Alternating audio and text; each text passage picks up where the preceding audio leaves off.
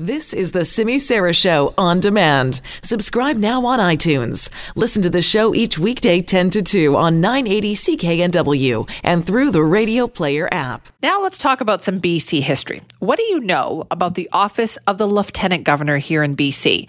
Well, you probably know that it's, you know, ceremonial, except maybe in the days like after the 2017 provincial election. But other than that, like what do you really know about the office, the people who have held it? Turns out there is a lot to discover about all of that and the history that has been created here in our province. Historian Jenny Clayton has written a book that really is a must read for anyone who wants to know more about the history of BC. It's called The Lieutenant Governors of British Columbia. The foreword of the book is written by our current Lieutenant Governor, Janet Austin, who joins us now to talk about it. Thank you so much for joining us. Yeah, thanks, Simi, for the invitation. Do you think this is a part of our history that we don't know enough about? I, I do, in fact. Um, I I, um, I was quite surprised to see a poll recently that um, I think it's only about 18% of Canadians actually understand that the Governor General is our head of state. Um, and so to me, that, that shows a you know, an unfortunate lack of appreciation of our overall system of governance. So I think the book actually is a very interesting historical overview of British Columbia and, and reflects the changing role of the lieutenant governors. I'm not going to lie, I love the pictures. I do too. they were really good. And you talked about the changing history of it. Uh, it was very ceremonial. Uh, we went from having people who were appointed because of their pedigree to having people who kind of represented more of BC. But do you have a favorite story out of there, a favorite portion of history? Well, I think, I mean, there's some really interesting um, uh, pieces over the years. Um, something I think that's worth knowing is, is the, you know, British Columbia uh, negotiated its way into Confederation, um, and that was done by, by um, uh, Lieutenant Governor, who became the Lieutenant Governor Trutch and Musgrave. Um, and after that, the um, so he was the first lieutenant governor for British Columbia. Uh, over the years, I think there have been some very interesting people who've held the role, and one I would note in particular is uh, George Pearkes, the General George Pearkes. Um, he was the longest serving lieutenant governor from, I think, 1960 to about 1968. Uh, he was a war hero, a federal uh, minister of defense. Um, uh, in the Diefenbaker era, but he was asked by Pearson um, to serve a longer term. So he was interesting because he really changed the role of lieutenant governor. He traveled widely. He engaged with um, many of the First Nations communities.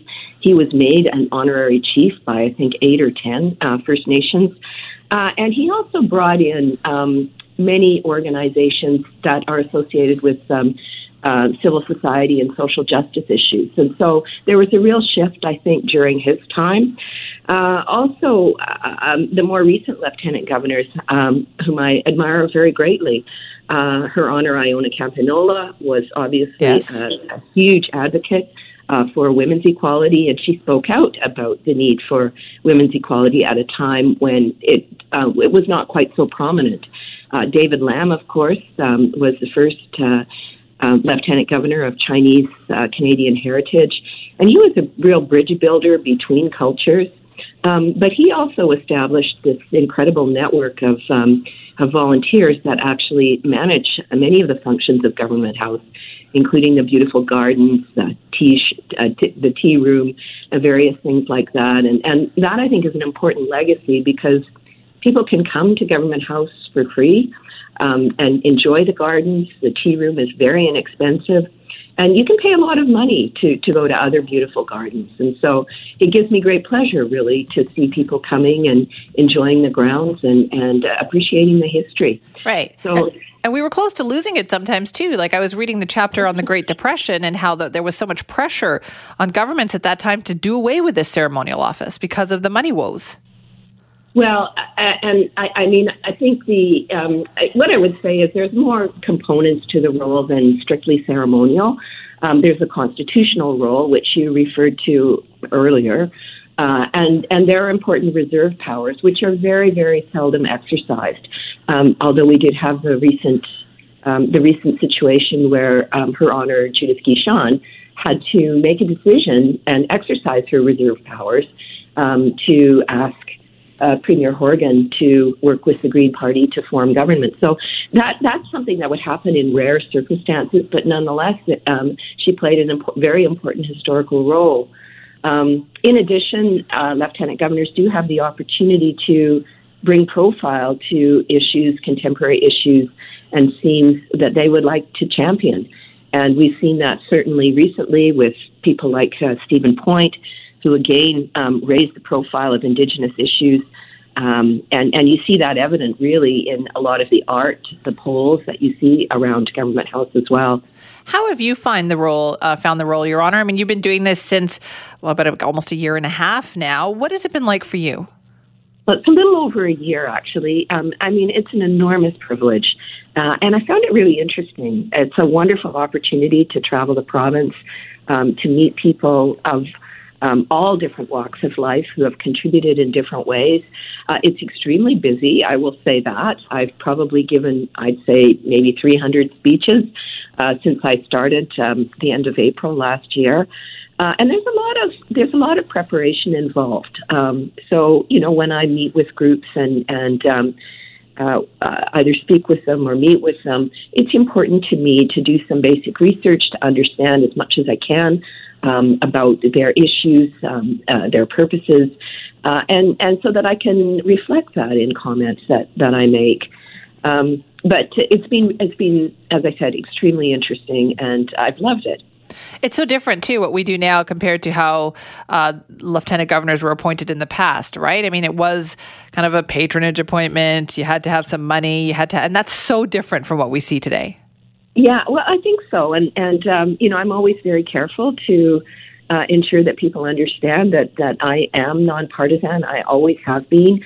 Uh, I've worked throughout my professional life to, I think, build positive relationships across the partisan spectrum, um, particularly around issues that I would consider to be foundational issues.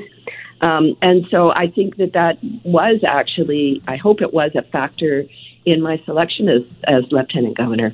Is there, do you think, a misperception out there about your role and what you do? Is there a question that you often get about that?